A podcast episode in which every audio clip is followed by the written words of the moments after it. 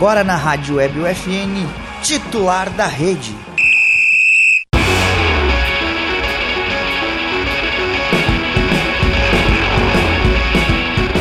Olá, ouvintes da Rádio Web UFN. Sejam bem-vindos a mais uma edição do Titular da Rede, o programa de esportes que toda semana leva até você novidades e atualizações sobre o esporte, com foco no local. O programa conta com a produção e apresentação dos acadêmicos de jornalismo da Universidade Franciscana e tem a supervisão do professor e jornalista Bebeto Badic. Na Central Técnica, Alan Carrion e Clenilson Oliveira. Eu sou Miguel Cardoso e hoje estão comigo Felipe Perosa e Lucas Acosta.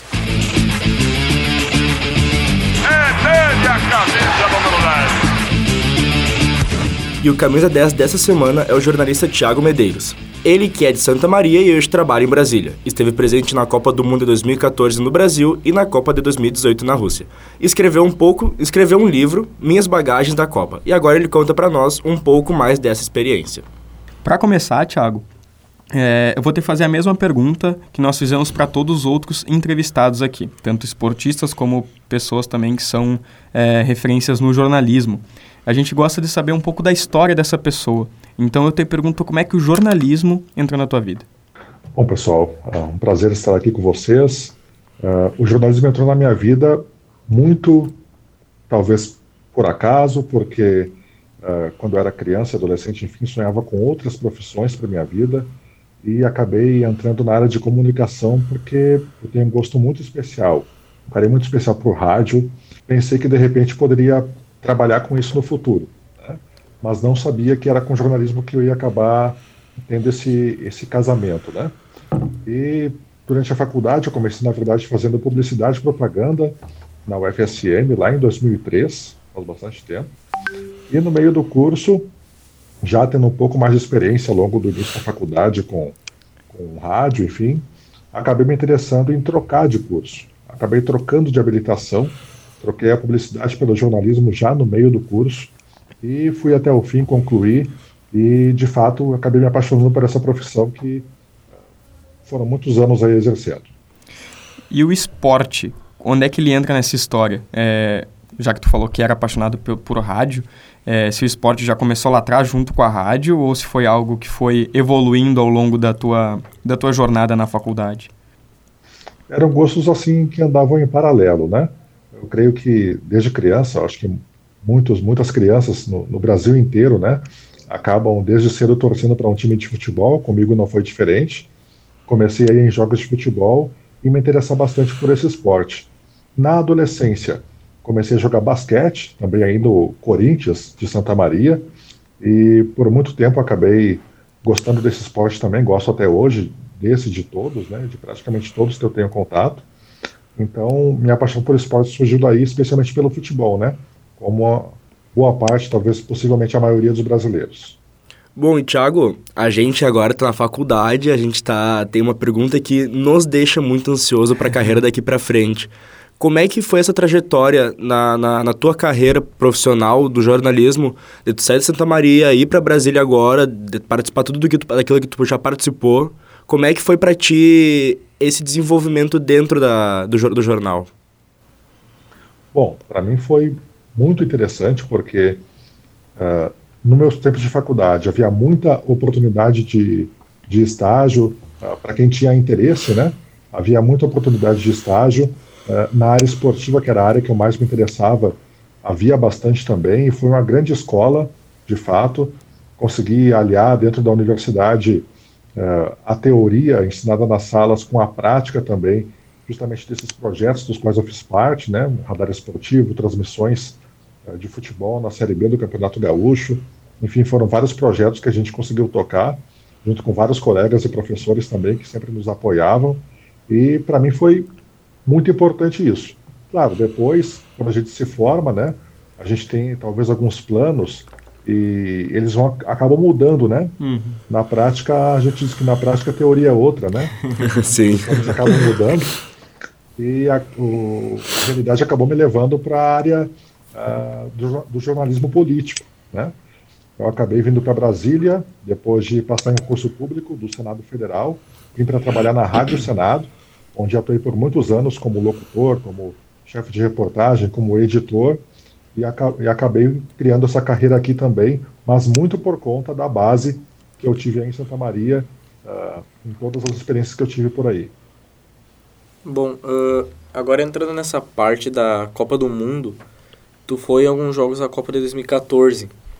Como é que foi a Copa do Mundo no, no teu país? Tipo, ver uh, a experiência se muda de, da de 2014, já falando um pouco da de 18. E, bom, como é que foi essa experiência, né? Tipo, tu, tu viveu uma Copa do Mundo no teu, no teu país, é algo, diferen, é algo diferente de tudo. É o maior uh, evento do, do planeta Terra, é algo gigantesco e tu conseguiu vivenciar isso daí. É, tu, ainda tu, tu viveu os dois eventos esportivos, os dois maiores eventos esportivos do, do mundo, né? Que é as Olimpíadas 2016, que eu vi ali também que tu, que tu, que tu esteve presente, e a Copa do Mundo. Então, como é que é essa sensação, né? Bom, antes, como eu disse, né, lá da, da minha, da minha paixão que vem desde a infância, essa paixão ela vem como torcedor, né? Em primeiro lugar, o primeiro contato com o esporte é como torcedor. Então, para mim foi fantástico poder participar uh, dessas partidas da Copa de 2014 aqui, nos Jogos Olímpicos também, como eu disse, eu gosto de várias modalidades, né? Não só do futebol. E na Copa de 2014 teve essa sensação muito especial de ter jogos de altíssima qualidade aqui para assistir, de receber o público de fora, né? O, o, a sede da Copa do Mundo acaba virando uma miniatura do mundo, podemos dizer assim, né? Porque você vê ali pessoas de todas as culturas, de todas as nacionalidades, não são só pessoas uh, que torcem para seleções que estão classificadas para a Copa, tem muito torcedor que vai para a Copa, mesmo sem a sua seleção estar lá jogando, né? isso também é interessante. E aqui no Brasil pude ter essa, essa experiência que foi fantástica mesmo. Eu pude ir em um jogo no estádio Beira Rio e em cinco jogos aqui em Brasília, no Estádio Nacional Mané Garrincha. E foram experiências ótimas, e foi ali que eu percebi também uma coisa bem interessante, que numa Copa do Mundo quem mais se diverte, sem dúvida, é o torcedor estrangeiro. Né? E por conta disso que, desde o final da Copa ali de 2014, é que eu já comecei a pensar em como que eu poderia fazer para, quem sabe, ir numa próxima Copa, e aí sim, ter a experiência que o estrangeiro teve aqui no Brasil, que com certeza foi fantástica. É, até, é, até eu acho que essas duas competições, tanto a Copa como as Olimpíadas, são as competições que mais envolvem pessoas, apaixonados e até aquelas pessoas que não acompanham o esporte, mas por ser uma Copa, por torcer para o Brasil, elas acabam elas acabam olhando jogos, acabam acompanhando mesmo, assim, sabe? Então é, é, é muito é muito interessante essa parte do, do, do, pessoal que não olha nada, mas chega na, em ano de Copa, chega em ano das Olimpíadas e, e, e, parece que vira uma chavezinha e aí se investe a camisa do Brasil e torce bastante, né? É tão grandes competições que que a tipo fura a bolha, né? As pessoas ah, que mesmo não acompanham tanto o esporte vão lá pela festa, que não acompanham tanto a seleção na Copa ou os atletas olímpicos estão ali pela sua seleção, pela festa e daí já abrange quem gosta, quem vive é fanático, quem vive mais ou menos casualmente o esporte e é uma mistura de culturas, de vivências, de experiências muito muito grande. Queria que tu falasse um pouco sobre isso daí. É verdade, sem dúvida. Junta muita gente que, de fato, às vezes nem acompanha esporte. Eu pude ter, pude ter essa experiência até lá na Rússia em 2018, né? Porque lá o futebol não é tão uh, popular como é aqui no Brasil. Mas lá eles acompanharam muito, principalmente porque a seleção da Rússia fez uma campanha acima do esperado, né, chegando até as quartas de final. Mas aqui no Brasil, de fato, a diferença foi que o público já é apaixonado, público já acompanha muito, e até mesmo, de fato, aqueles que não acompanham tanto param para ver uma Copa do Mundo, param para ver uma edição de Jogos Olímpicos porque querem torcer pelo seu país também, né? O brasileiro gosta muito de ganhar, né? Ele quer ganhar, quer a vitória até o esporte mais popular sempre vai ser aquele que o Brasil estiver ganhando, né? Uhum. Já o futebol é, claro que é o carro-chefe, mas depois o futebol vai ser o vôlei enquanto o vôlei estiver uh, disputando os títulos, né? Ou vai ser qualquer outro que tiver um brasileiro lá em destaque.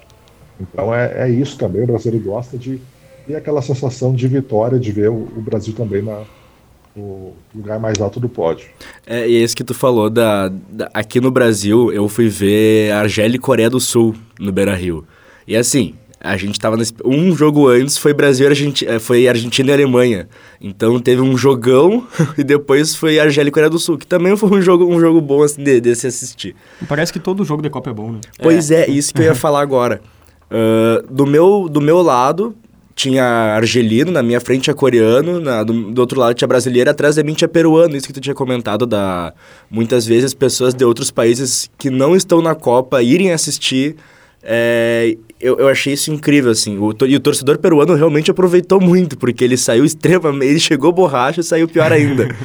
Mas é interessantíssimo a gente ver essa questão do. Da, quanto, quanto o turista aproveita indo para um evento desse, desse tamanho. E na, na Rússia, acredito ter sido a mesma coisa contigo. É, eu já entro, antes de tu, de tu comentar sobre isso, Thiago, eu já, já entro nessa pergunta, então, para tu falar um pouquinho sobre essa Copa de 2018 e que tu planejou desde 2014. Então, eu queria que tu comentasse um pouquinho sobre isso. Exato, é verdade, bem como você falou, vai muita gente que às vezes não é da, da do país que está jogando. Por exemplo, aqui no Brasil, isso acontece sempre na, em qualquer sede de, de, Copa do Mundo. O país sede, ele sempre vai ter mais torcedores do que todos os outros, né? Obviamente porque a Copa é na, na casa, enfim, ele sempre vai ter mais torcedores no estádio. Na Copa do Mundo da Rússia, obviamente os russos eram sempre maioria em todos os estádios, né? Nós tivemos lá 3 milhões de pessoas pra, na Copa do Mundo da Rússia. 1 milhão era de não russos. Né? Então, 2 milhões de russos acompanharam a Copa do Mundo de alguma forma, ah, pelo menos em alguma partida. E, a e o meu planejamento começou de fato logo depois que eu saí do estádio para ver meu último jogo na Copa de 2014, que foi a decisão do terceiro lugar, que foi aqui em Brasília, que a Holanda venceu o Brasil por 3 a 0, né? E a partir dali eu já comecei a pensar como seria possível ir para a Copa do Mundo de 2018 na Rússia, um país totalmente diferente do nosso, que a gente tem pouquíssimas referências a respeito, uma língua completamente diferente, uma cultura completamente diferente é, e super longe, além disso, né? Como fazer para viabilizar essa viagem de um jeito que fique possível também, né? Porque a gente sabe que uhum. é, viagem não é uma coisa muito barata, né? Então, desde ali começou o planejamento, consegui me programar para fazer isso e, e pude ter essa experiência que foi possivelmente única na vida, assim. E para um país uh, com essas características, um evento desse porte, eu creio que foi uma experiência única, uh, mesmo que venha se repetir aí em algum evento desse tipo, creio que não vai ter a mesma experiência que foi conhecer o país e a cultura russa da forma como eu pude conhecer nos 39 dias que eu fiquei por lá. E Thiago, a, aproveitando que tu falou da cultura, como é que foi essa experiência de não vivenciar só o futebol, mas conhecer a população russa, conhecer os pontos turísticos, que tu fala bastante no, no, no livro, né? Tanto de teatro, é, das ruas, dos bares. Então, como é que foi essa experiência de tu, claro, não só aproveitar o lado da Copa, do futebol, mas, mas aproveitar também o país, o país, a Rússia, né? Exato, eu tentei fazer isso de fato uh, aproveitar bastante o país, porque numa Copa do Mundo, um evento como a Copa do Mundo, a Olimpíada é um pouco diferente nesse sentido. Mas numa Copa do Mundo, uh, você mais da metade da viagem você vai aproveitar para fazer turismo, porque uh, apesar de ter jogos todos os dias na Copa, os jogos não são sempre na mesma cidade, né? Então você vai ter um jogo numa cidade, só vai ter jogo naquela cidade de novo, dali a uns dois, três, quatro dias, quem sabe. Né? Então você tem muito tempo para aproveitar. Enquanto que uma edição de Jogos Olímpicos, por exemplo, tudo é na mesma cidade, geralmente, né? Então, essa é a diferença básica. Então, sobrava muito tempo para aproveitar o país e eu tentei fazer isso o máximo que foi possível também, né? A gente sabe que a Rússia é famosa por várias coisas, pela vodka, né? Uhum. Pelo balé também, né? Então eu tentei aproveitar isso também e, ir nos teatros que foram, que foram possíveis de ir. A gente ouve muito falar no Teatro Bolshoi, né, que é o mais famoso de todos, mas assim como o Brasil não tem só uma escola de samba, né, A Rússia também não tem só uma companhia de balé, tem uhum. várias, tem dezenas pelo país inteiro. Então pude acompanhar algumas aí que foram espetáculos muito, muito legais de se ver. E a Rússia como um todo também, a cultura do país, a cultura do povo é totalmente diferente da nossa. E foi muito bom ter, ter esse intercâmbio durante o período que eu fiquei lá. E foi difícil se adaptar, como tu passou 39 dias, qual foram as principais dificuldades assim que tu sentiu? Porque acredito que, que a gente sente, né? Até o fuso horário é uma, é uma possível dificuldade. Mas quais foram as principais, assim? É, sem dúvida, a, a barreira principal, quando se pensa na Rússia, é, eu diria que é o idioma. Né? Porque, para começar, o alfabeto é outro. Uhum. Né? Não é nem só a língua que é outra, não é nem só as palavras, o alfabeto é outro. Você tem que se alfabetizar de novo se quiser entender alguma coisinha que tiver escrita lá. E foi isso que eu tentei fazer também. Aqui em Brasília eu estudei três semestres de russo antes de ir para lá, para pelo menos saber o básico, né? Saber como é que são as letras e saber pelo menos o nome das comidas, né? E as saudações principais. E foi isso que eu fiz, até para não ficar naquele modo turistão, né? Como se diz. Porque o turista ele sempre acaba pagando mais caro por tudo, né? Por uhum. não ter o conhecimento dos lugares. E nessas aulas com pessoas aqui dificilmente alguém faz russo, estuda russo por curiosidade, estuda por um objetivo, né? Então aqui as aulas de russo tinham turmas pequenas e pessoas que já tinham algum conhecimento do país, principalmente as professoras. E pude aprender bastante da cultura já antes de ir. Né? Já sabia, por exemplo, onde comer mais barato, já sabia, por exemplo, uh, o que não fazer, o, que poderia pegar mal, digamos assim, uh, com os, cidadão, os cidadãos locais, né? E e já foi, pelo menos, com esse, com esse preparo mínimo para chegar lá. Então, vencida essa primeira barreira do idioma, que eu não venci completamente, não saí, não cheguei lá falando fluente o russo, né? Pelo contrário, claro. cheguei falando o básico. Mas a barreira seguinte, eu acho que foi a comida, digamos assim, porque apesar de eles terem inventado o estrogonofe, apesar de eles dizerem que inventaram a salada de maionese, uh, na verdade, o tempero deles é bem diferente do nosso e demorou um pouquinho para me acostumar aí. Com certeza. Uh, Tiago, o Lucas já comentou um pouco sobre o livro e falando mais da viagem para a Rússia, vamos perguntar uma coisinha aqui que nos intriga bastante. Muita curiosidade. o livro, a ideia, a, o, o, tu escreveu ele antes, durante ou depois da Copa? Bom, a ideia dele surgiu antes. Foi o seguinte: quando eu, planeje... Quando eu contei para os meus colegas de trabalho o planejamento da minha viagem para a Rússia, eu falei: Ó, oh, vou ficar lá 39 dias, vou passar por cinco cidades, vou ir em seis estádios e vou assistir 10 jogos. O pessoal pensou: Nossa, viagem bem diferente né, do hum. comum. Isso aí merece um livro, um colega meu falou, jogou essa sementinha na minha cabeça. Eu digo, olha, talvez mereça mesmo, né? Mas eu não vou lá pensando nisso. Não vou para a Rússia pensando nisso. Vou lá para aproveitar o país, vou lá para aproveitar a Copa, fazer meu turismo, aproveitar essa viagem, porque eu sei que é uma experiência que é difícil de se repetir. Com certeza não se repete da mesma forma, né? Uh, mas na volta, eu trouxe tantas histórias de lá, as histórias riquíssimas que eu trouxe, assim, na bagagem, por isso que o título é Minha Bagagem da Copa, né? Eu pensei, cara, isso tem que virar um livro de fato. Aí eu peguei todos os meus registros que eu tinha da Rússia, uh, fotos, vídeos, anotações, uh, comprovantes, bilhetes, enfim, uh, comprovantes de tudo, de reservas e tudo mais. E aí escrevi a história. E aí escrevi o, o, o, livro, que é todo ele baseado em fatos reais, é um relato de viagem mesmo. Né? É totalmente não ficção, não tem história inventada ali. Então, a, a escrita mesmo veio depois. A sementinha veio antes, mas a escrita mesmo aconteceu alguns meses depois da, da Copa do Mundo. É, porque até a gente estava comentando aqui que o livro é muito rico em detalhes. Então eu comentei com os guris, parece que, que tu tava ali caminhando, caminhando escrevendo. na rua e escrevendo o livro. Porque é muito é muita informação que, que eu mesmo, eu acredito que eu não lembraria depois. É. E ele, ele faz parecer que tu tá lá no lugar do no teu, teu, lugar, Thiago. Parece que tu que tá ali viajando pra Rússia, tu que tá saindo do hotel e tudo mais. Tu então, passa uma atmosfera no livro. É, se uhum. esse foi o objetivo, foi... Conseguiu, parabéns. Deu certo. Deu certo. É, legal, e, legal. e Thiago... As... Essa intenção mesmo. e nessa viagem pra Rússia da Copa, qual é a tua história mais marcante de lá? Ou alguma que tu não tenha contado no livro, que a gente Uh, po- vai. possa ser uma exclusiva, É. assim, vamos ver. Tá, Já pensou? Eu de uma aqui que eu não lembrei na hora de escrever. Bom, teve, assim, teve várias histórias, né? Muito legais, assim. Cada dia era uma história diferente e, e merecia ser contado. Não pude contar tudo o que aconteceu de fato, né? Mas, assim, foram muitas histórias interessantes, muitos jogos super legais de assistir.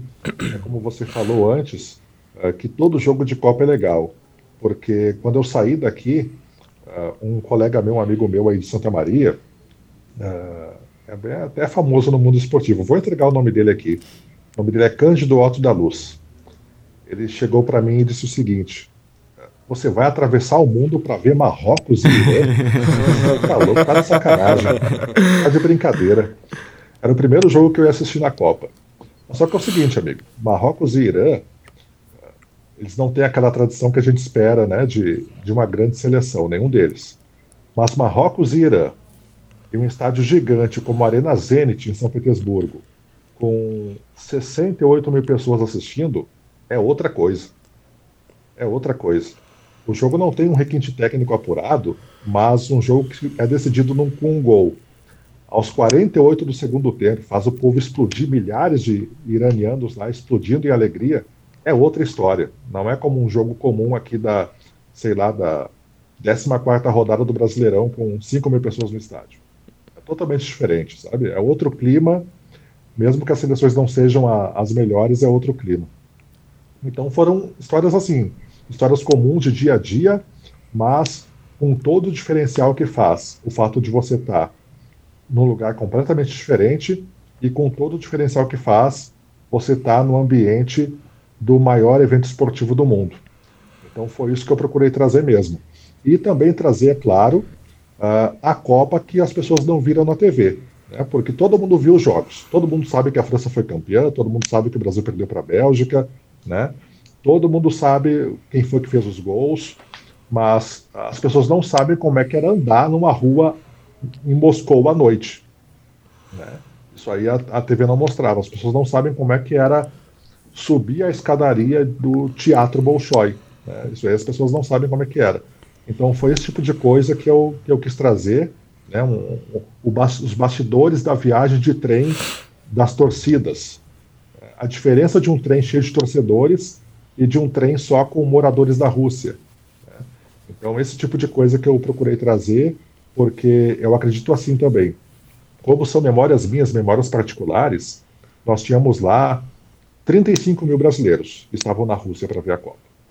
Se cada um escrevesse um livro, iam sair 35 mil livros diferentes. Uhum. né? Então, eu quis trazer mesmo o, o meu roteiro, o meu relato. Tinha que ser algo diferente, né? Tinha que ser algo único e bem, bem pessoal mesmo, como, como eu tentei trazer. Bom, ah, que nem tu falou, essa parte do extracampo na Copa, até o cara olhando um campeonato municipal, o extracampo já pesa. Imagina uma Copa do Mundo. tipo, pode ser qualquer jogo, mas é uma Copa do Mundo. Olhando os jogos aqui da Inter de Santa Maria, já se sente... É, o cara já fica em interseleções, em, em com Interclasses. interclasses, isso. É. É que interseleções é da minha cidade. Mas, tipo, nem tudo são flores, nem tudo é só história boa pra contar. Tu estava lá, 3x1 Bélgica, Dois, não. 2x1 2 a 1 desculpa, Bélgica. Ai, aumentou um gol já, me assustei. A gente perdeu igual. a gente per- Bom, perdeu. com- desculpa, eu. Confundi. O, como é que foi estar lá? Assim, tu falou tudo, eh, como foi incrível toda a tua experiência, mas mesmo assim, perder, eh, errando, não errando, Mas eles acertando Eles muito, acertando muito e o Brasil jogando bem. e o Porque- Courtois fazendo milagre, da, tipo a sensação, cara, eu não sei co- como é que eu reagiria a uma defesa do Courtois na Copa. Ao vivo. Não, eu eu já passei mal quase na TV, imagina no estádio. Como é que foi essa sensação? É. É verdade. Bom, primeiro contextualizar um pouco esse jogo.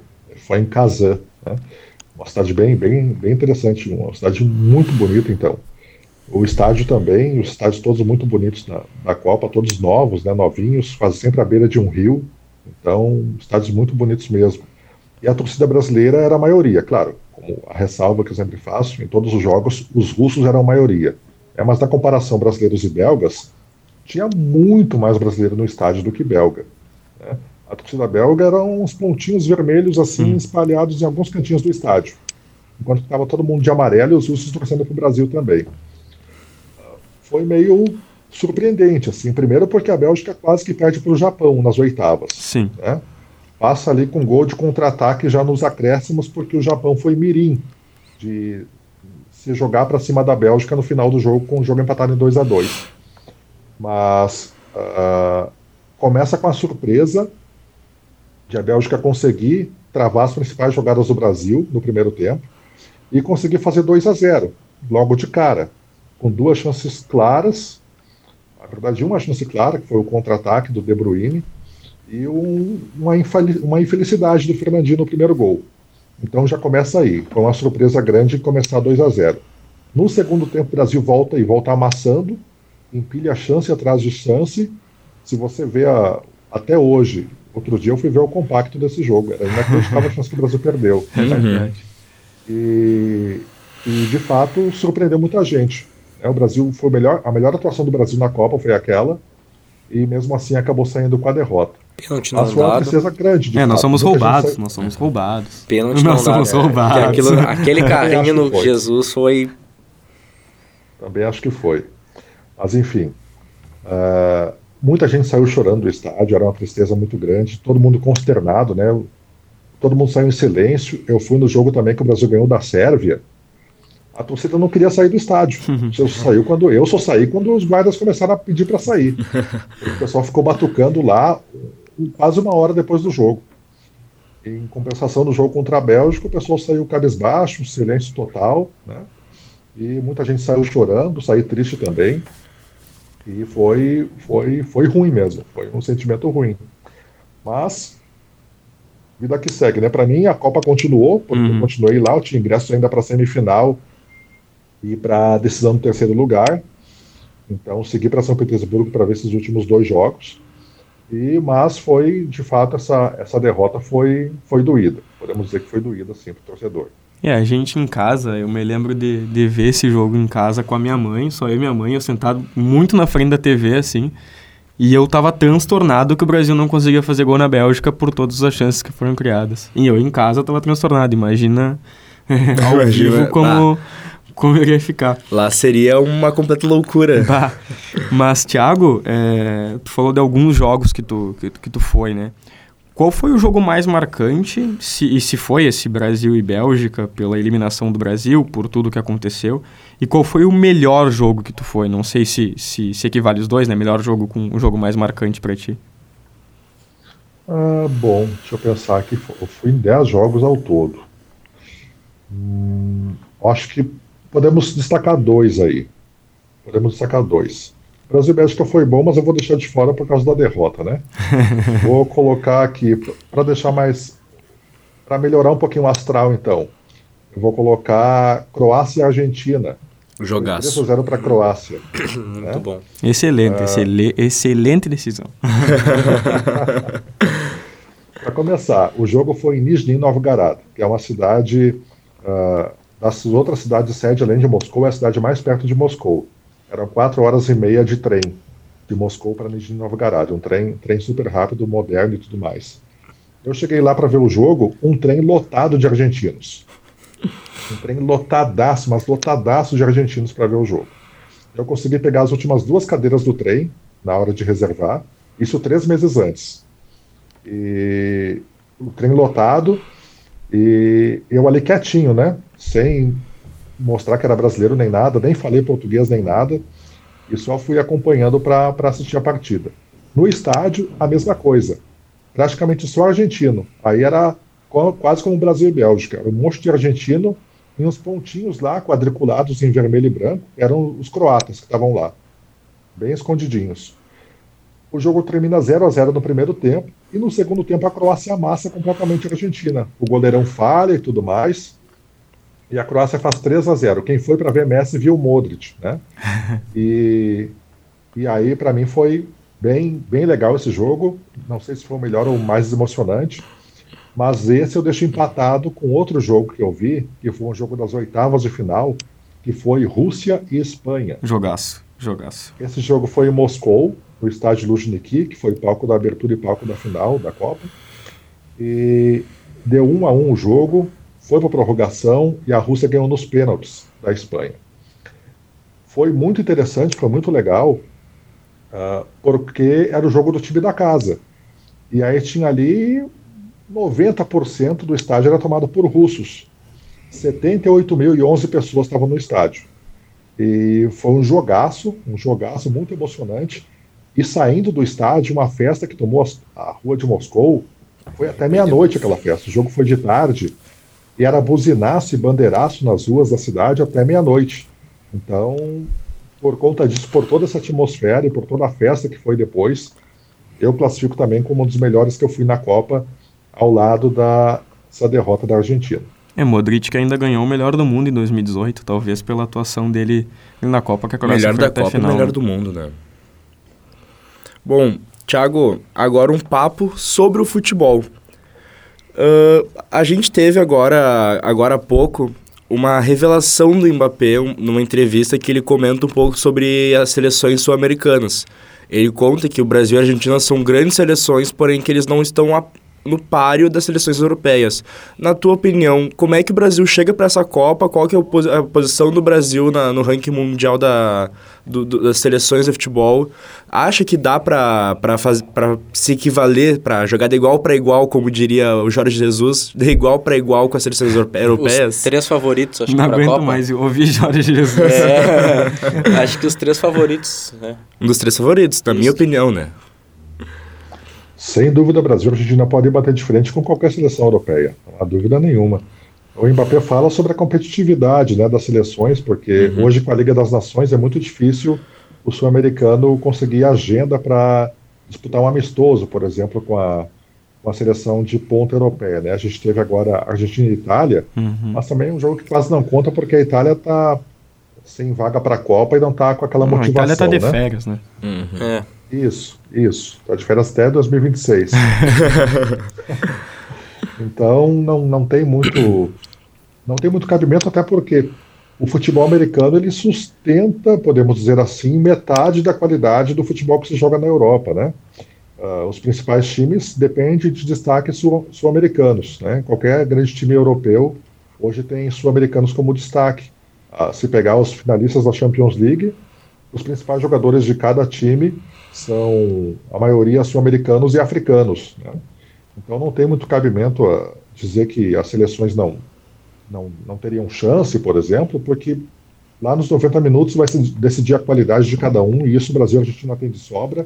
Até o Uruguai mesmo pode surpreender, montando ali um bom esquema, pode surpreender também e fazer uma boa campanha na Copa. Na final. Então, desculpa. É, não, é que na final, tu nem tu falou do, do grande número de brasileiros e sul-americanos na final, essa que teve Liverpool e Real Madrid, o maior número de jogadores era brasileiro. Brasileiro.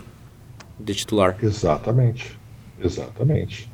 Então você vê que realmente o Brasil ainda é celeiro para o futebol europeu, né? E o Mbappé sabe bem disso, né? São colegas dele lá no PSG também. Mas eu acho que ele estava meio que uh, tentando dar uma exaltada aí na seleção francesa, né? porque ficou um pouquinho esquecida, talvez, na, nas casas de apostas, não sei, uh, porque não, não, não decolou tanto no, no ranking da FIFA, né? Uh, e tem lá o Brasil na ponta, tem a, a Bélgica também ali em segundo, enfim. Uh, eu creio que foi mais para tentar dar uma exaltada, digamos assim, e tentar dar uma, uma, tirar um pouquinho da polêmica do fato de ele não ter ido para o Real Madrid. Ele quis chamar atenção também para algum outro assunto e por isso, por isso pode ter falado isso. Mas de fato, uh, discordo dessa, dessa posição. Acho que Brasil e Argentina estão, junto com as cinco ou seis melhores europeias, entre os favoritos para a Copa.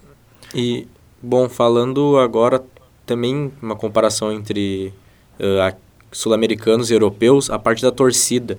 A torcida daqui comparada à torcida do, dos clubes, ou agora principalmente seleções europeias, como é que tu viu a tua experiência nas duas Copas? Uh, se a gente cantava mais, como é que era, a situação? Era mais barulhenta, era uma loucuragem maior. As sul-americanas em si. A gente não teve, só o Brasil. um- a gente teve lá na, na Rússia o movimento verde amarelo, né? Que a gente tem relatos do Fred, do canal Desimpedidos do YouTube, que ele co- comenta um pouco sobre as experiências dele na Copa, que a- o movimento verde amarelo na torcida brasileira atrás do gol era sempre uma gritaria, uma festa aos 90 minutos de jogo. Ele olhava, comparava com as outras, com as outras torcidas das outras, das outras seleções e eles, ah, saiu o gol, comemorava assim como um gol, mas era mais calmo. Na tua visão de dentro, era assim mesmo? Sim, com certeza. O europeu ele vê o jogo de uma forma diferente. Sem dúvida, o, sul-americano é muito mais efusivo na hora de torcer, até pela paixão mesmo que tem pelo futebol, né? O brasileiro, o argentino, o, o colombiano, o uruguaio, o peruano são sempre muito mais efusivos na hora de torcer. Gritam mais, torcem mais que o europeu. Alguns europeus também se exaltam, mas são poucos, né? não é a coletividade. Sem dúvida alguma, nos jogos que eu fui, a torcida que eu mais vi gritar foi a torcida da Argentina, né? porque eles fazem aquela, aquela torcida que eles costumam fazer nos estádios de lá mesmo, né? É, no Monumental de Núñez, na, na Bomboneira, enfim. A- o estádio da Rússia vira uma, uma bomboneira com a Argentina jogando. Não, não tem, não tem jeito. E a torcida brasileira também fez um papel bem legal. É, como eu disse para vocês, é, no jogo Brasil e Sérvia, ninguém queria sair do estádio, né? Todo mundo fazendo festa, enfim. E, e é, e é isso mesmo que acontece. Muita.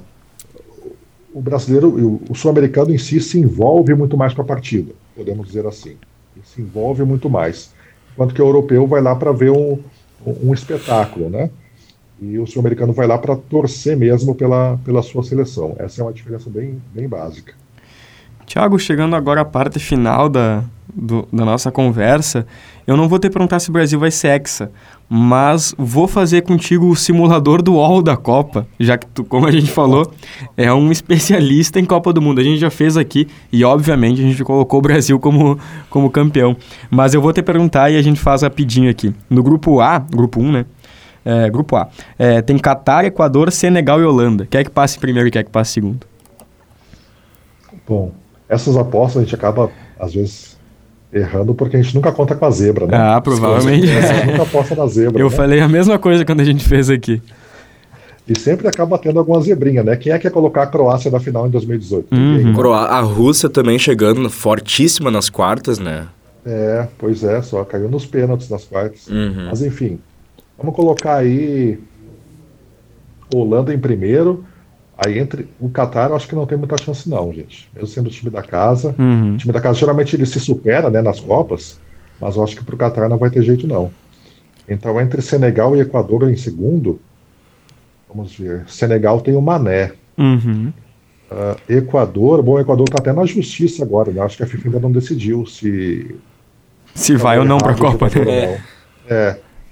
Mas mesmo assim, tem muita força física o time do Equador, mas ah, Senegal tem Mané e Mendy. Uhum. Então eu vou colocar Senegal em segundo. Holanda e Senegal. Grupo B. Concordamos. Inglaterra, Irã, Estados Unidos e aí quem vem lá da... da rep- é repescagem? Repescagem. Repescagem da, da Europa. Os Que, se, que é país de Gales ou Escócia, eu acredito, né? A Ucrânia ganhou da Escócia. A Ucrânia ganhou da Escócia. Então a Ucrânia vai disputar com o país de Gales essa última vaga. Ah, Ucrânia é forte, Ucrânia tem um bom time, Inglaterra também. Inglaterra eu acho que vai em primeiro. Inglaterra vem em primeiro porque realmente tem um time bom, embora não seja um time muito muito incisivo, digamos assim, é um time tímido, eu diria Uhum. assim. Pode ir melhor pela qualidade que tem os jogadores. Alexander Arnold, enfim, tem um time muito bom. O Hurricane que adora bater em seleção pequena. É, Kane, né? Ah, mas eu colocaria então Inglaterra em primeiro, Estados Unidos vem em baixa, não conseguiu ganhar nem a, a eliminatórias da CONCACAF, o Canadá ficou em primeiro. Então, eu acho que eu vou colocar, se entrar a Ucrânia, eu coloco a Ucrânia em segundo. Mas se entrar país de Gales, aí talvez Estados Unidos em segundo. Mas Vamos colocar a seleção europeia em segundo. Inglaterra e a outra seleção europeia. Feito. Agora o grupo C. Argentina, Arábia Saudita, México e Polônia. Podia deixar a Argentina de fora, o México e Polônia passando, quem sabe. Ô, rapaz, aí vai ser legal também. Achar ruim não. Mas México e Polônia. México também foi mal na, elimina na eliminatória da CONCACAF, ficou em terceiro. Uh, Polônia. Polônia eliminou a Suécia na repescagem da Europa. Suécia de Ibra, né? Isso, foi o duelo, né? Ibra contra Lewandowski. Uh, então vamos colocar aí Argentina e Polônia. Vamos colocar Argentina e Polônia. Argentina e Polônia. O grupo D, França, Dinamarca, Tunísia e a repescagem 1. Que eu não me lembro quem é, se alguém lembrar. Repescagem 1. Eu acho que é Peru e Nova Zelândia. Isso, Pode que ser. a Oceania tem a vaga, não tem vaga direta. É. Agora eu não lembro se é Peru e Nova Zelândia ou se é o da Austrália e Emirados Árabes contra o, o, o da CONCACAF. Acredito que seja Peru. É. Peru e Nova Zelândia. Também. É, Peru vai ganhar da Nova Zelândia, né, gente? é. também. Então vamos se respeitar. Uh, França tem um bom time, excelente time. Dinamarca tem um bom time. É quase o mesmo grupo do, da Copa de 18. Exato. Estavam, né? uh, então, aquela vez deu França e Dinamarca, eu acho que dessa vez vai dar também. França, França, Dinamarca. França e Dinamarca, então. Agora o grupo E, talvez esse seja o mais poupa-tempo de todos, porque tem Espanha, Alemanha, Japão, repescagem 2, que me perdoem, mas eu também não lembro quem é. é a outra, né? É a Ásia contra a CONCACAF. Na Ásia falta definir Austrália e Emirados Árabes, uhum. e a CONCACAF eu acho que é Panamá. Se não me engano é Panamá. Não vou lembrar agora se é Panamá, se é Honduras. Uh, mas enfim. Uh, creio. É, aí não tem dúvida, né, gente? para o corrido, para o corrido. Só Espanha ou Alemanha em primeiro? Qual, qual das duas? Espanha ou Alemanha em primeiro. Aí a disputa é dura. Uh, confronto direto, né? Espanha Alemanha. Alemanha. Vamos colocar a Alemanha em primeiro. Alemanha em primeiro, Espanha. Grupo F. Esse é um grupo que vai que a, a segundo, o segundo lugar desse grupo vai ser bem brigado, que é Bélgica, Canadá, Marrocos e Croácia. Eu acredito que o segundo lugar desse grupo vai ser bem, bem disputado. Vai sim, vai sim. Bélgica é para o corrido também. Uhum. Agora entre Croácia, Marrocos e Canadá, olha, eu não duvido o Canadá surpreender e tirar ponto dos outros times, viu? Pois é. Porque eu vi alguns jogos do Canadá e é um time ajeitadinho. Uhum bem ajeitadinho. Ganhou os Estados Unidos assim, com o pé nas costas. É, Afonso Davis. 2 a 0 tranquilo. Afonso Davis, Jonathan Estados Davis. completinho. Uhum. Sem, sem, o Davis. Sem, sem o Davis. Davis. É, Estados Unidos completinho, com o Serginho Deste, com. com Pulisic, né? Chelsea, Pulisic. É o Pulisic. Então. Mas é, também é, é dureza apostar minhas fichas no Canadá, né, gente? Pois é, é eu não colocaria minha mão no fogo pelo Canadá. Na nossa, na, na, na nossa simulação, o Canadá, se não, se não me engano, o Canadá passou. É, eu coloquei o Canadá. Porque, o, porque o, o, Lucas colocou o Canadá, ele acreditou na zebra, mas a gente tem ali Canadá, Marrocos e Croácia. Às vezes a gente tem que acreditar na zebra, né? É verdade. Canadá... zebra acontece, gente. Canadá tem esses dois, o Davis e o David, o Marrocos tem o Hakimi e o Ziyech, a Croácia... Quem é que não vai pra... É o Ziyech que não vai pra Copa. Ziyech não vai pra Copa. Não vai pra Copa. Certo. E o, a, a Croácia aí, bom, a gente viu na, em 2018, né? É. É. Se a gente considerar que o raio não vai cair de novo, eu vou botar aí Bélgica e Canadá. Olha aí. Bélgica e Canadá. Grupo G. Esse também é o primeiro é poupa tempo, que provavelmente seja o Brasil. Sérvia, Suíça ou Camarões, em segundo. Rapaz, não estou confiando muito nos africanos esse ano, não. Vou colocar entre Sérvia e Suíça. Confronto direto. Acho que dessa vez vai a Suíça.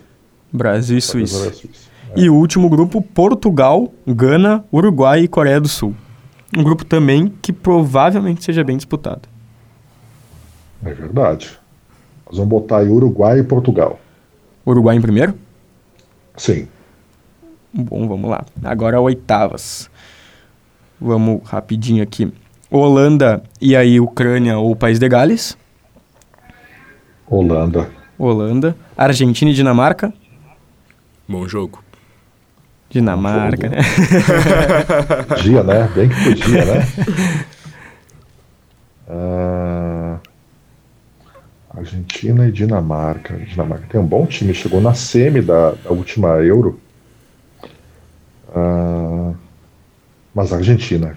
A Argentina vai muito forte esse ano, eu acho. Alemanha ou Canadá? Aí já não vai dar pra zebra. Não, não dá mais. Brasil e Portugal. Eita, jogaço, hein? Já pensou se dá? Dá Brasil, né? Brasil. Vai dar Brasil, vai dar Brasil. Inglaterra e Senegal. E aí você foi, eu acho que é meu último africano.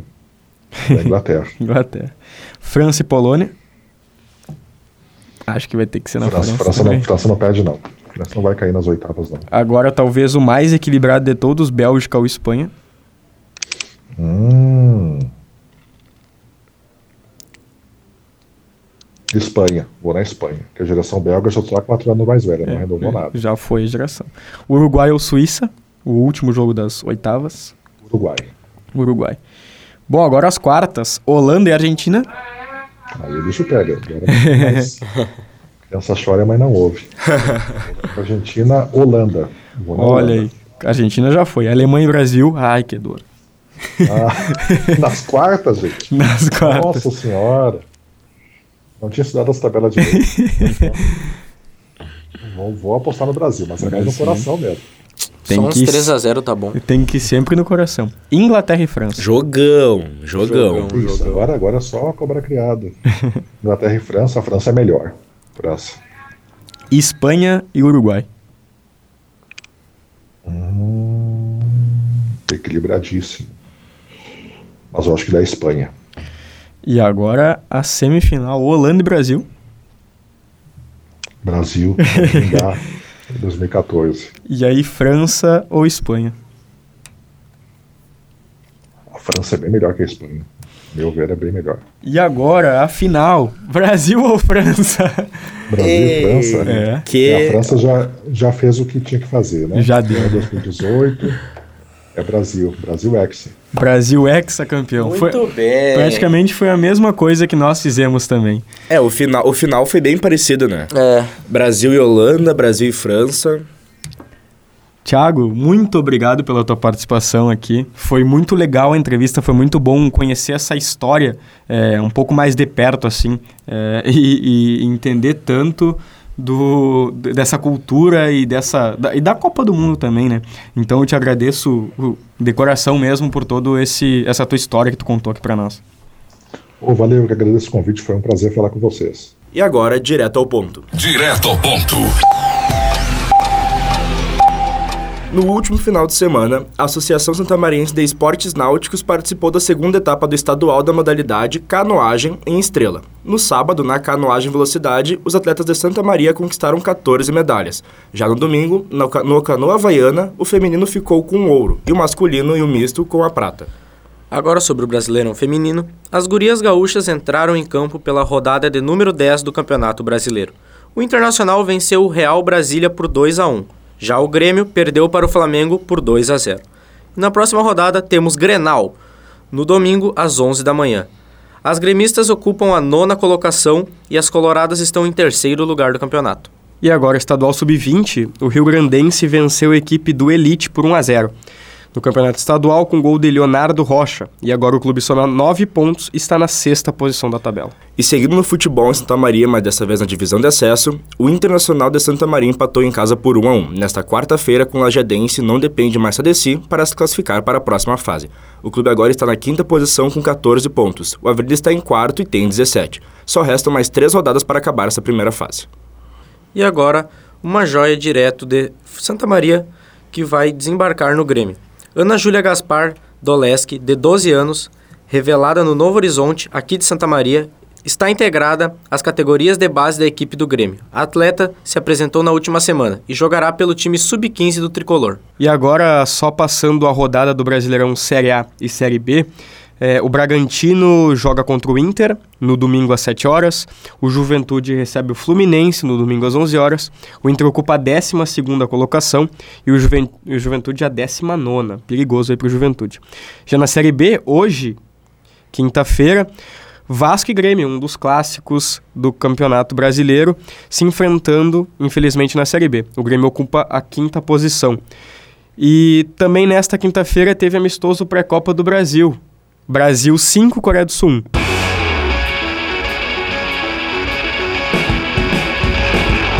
E este foi mais um titular da rede na Rádio WebFN, no Spotify e em breve no YouTube. O programa conta com a produção e apresentação dos acadêmicos de jornalismo da Universidade Franciscana e tem a supervisão do professor e jornalista Bebeto Badi. Na central técnica, Clenilson Oliveira e Alan Carrion.